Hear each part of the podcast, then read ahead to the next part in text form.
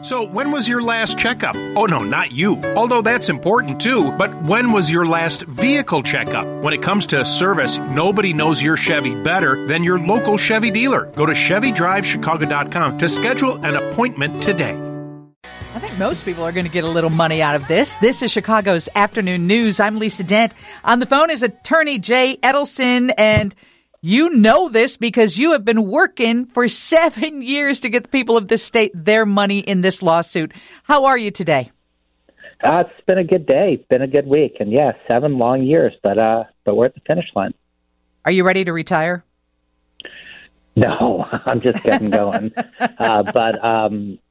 But we're really excited about the settlement. You know, it's an historic settlement, and, you know, it's a rare opportunity to put a $500 million, more than that, in the Illinois economy, and especially at a time when a lot of people are struggling. So we've been getting calls all day from people, and it's been really nice. Okay, so tell everybody about this class action lawsuit, because I remember, Jay, I got a notice, and, you know, nobody reads all the fine print. I'm just going to tell you, I'm sure that you spend a lot of time making sure all of that is in order, but you kind of just sign on to it, and you're like, okay, if something happens, it happens. But this was all about facial recognition, correct? Correct. So we sued Facebook because they were making face templates and basically collecting everyone's images so that they could use it for facial recognition software, and we thought track people in the future. It was the first lawsuit ever brought under an Illinois statute, the Illinois Biometric Information Privacy Act. We brought it 7 years ago, and, yeah, it was a big, big fight, but we ended up getting a terrific settlement, $650 million. And the Court of Appeals just affirmed the settlement, so people are going to get their money. Jay, is this illegal or contrary to the law only in Illinois or other states as well? Illinois has really the best statute in the country. There are 2 other states that have similar statutes, but individuals aren't allowed to sue as a result, so the government can sue. And by my math, in the history of our country, there's only been 1 governmental action. And that was recently Texas Attorney General sued Facebook for exactly the same thing we sued. So they waited till we won, and then they said, oh, we'd like some money for Texas too. That money that won't go to Texas consumers will just go to the state. This is the only statute which actually puts money in the hands of the people who were injured. And weren't there 2 people in our state who were a part of the class action lawsuit who actually ended up holding it up and delaying our payments? Yeah, it's really a nasty side of class actions. There are people who object to settlements, and they do that to try to hold the class action hostage in hopes that they get a big payment. The 2 individuals, it's awful. I think what they did, that they were misled by their attorneys. But they ended up holding up, a $650 million settlement for a year. Go ahead, Jay. I'm sorry. No, that's it.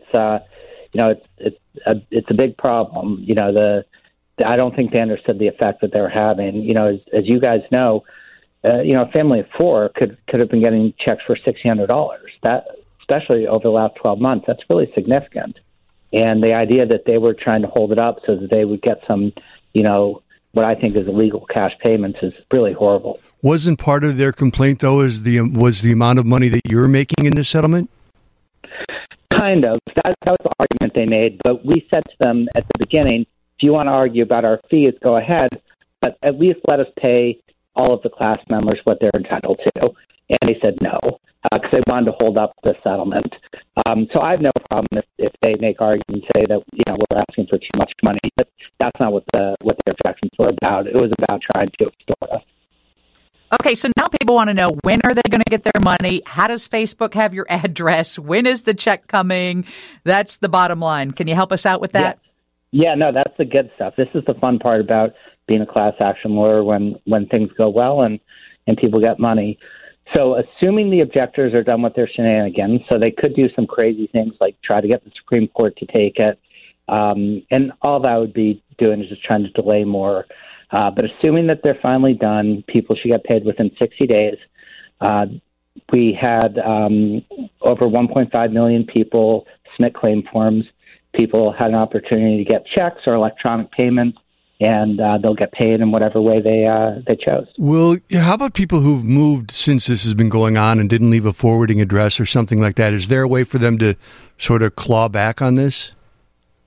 Yeah. So there's a settlement website, and they can contact our firm or they can contact the claims administrator and give updated information, and that's pretty common in these situations.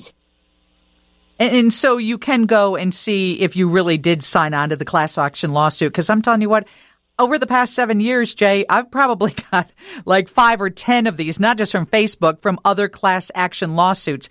And by the way, for just joining us, this is Jay Edelson. He's attorney at Edelson Law, and Facebook is settling their class action suit, $650 million settlement, and people in the state of Illinois will get about $397. And you said up to 4 people in one house can make that claim, correct? Whoever's the class member, if you have to be an adult in order to be a member of the class. But if you have 4 adults in your household who all use Facebook, then you could get $1,600 for your family. And I know a lot of people who, two-parent family who are getting $800, and that's real money. And do you have a website where people can get information? They can contact us, edelson.com, and then if people just Google search for the Facebook biometric privacy settlement, it'll pop up. But a lot of people are contacting our firm, and we've got a lot of people at the firm who can help people out. So they can always feel free to contact us. And how many people worked on this with you?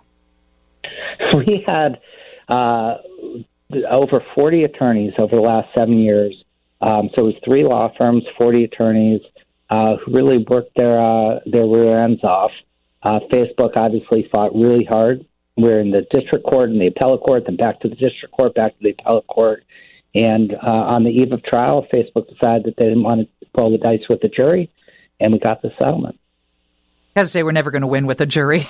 Thank you for joining us. Thank you so much. I appreciate the time.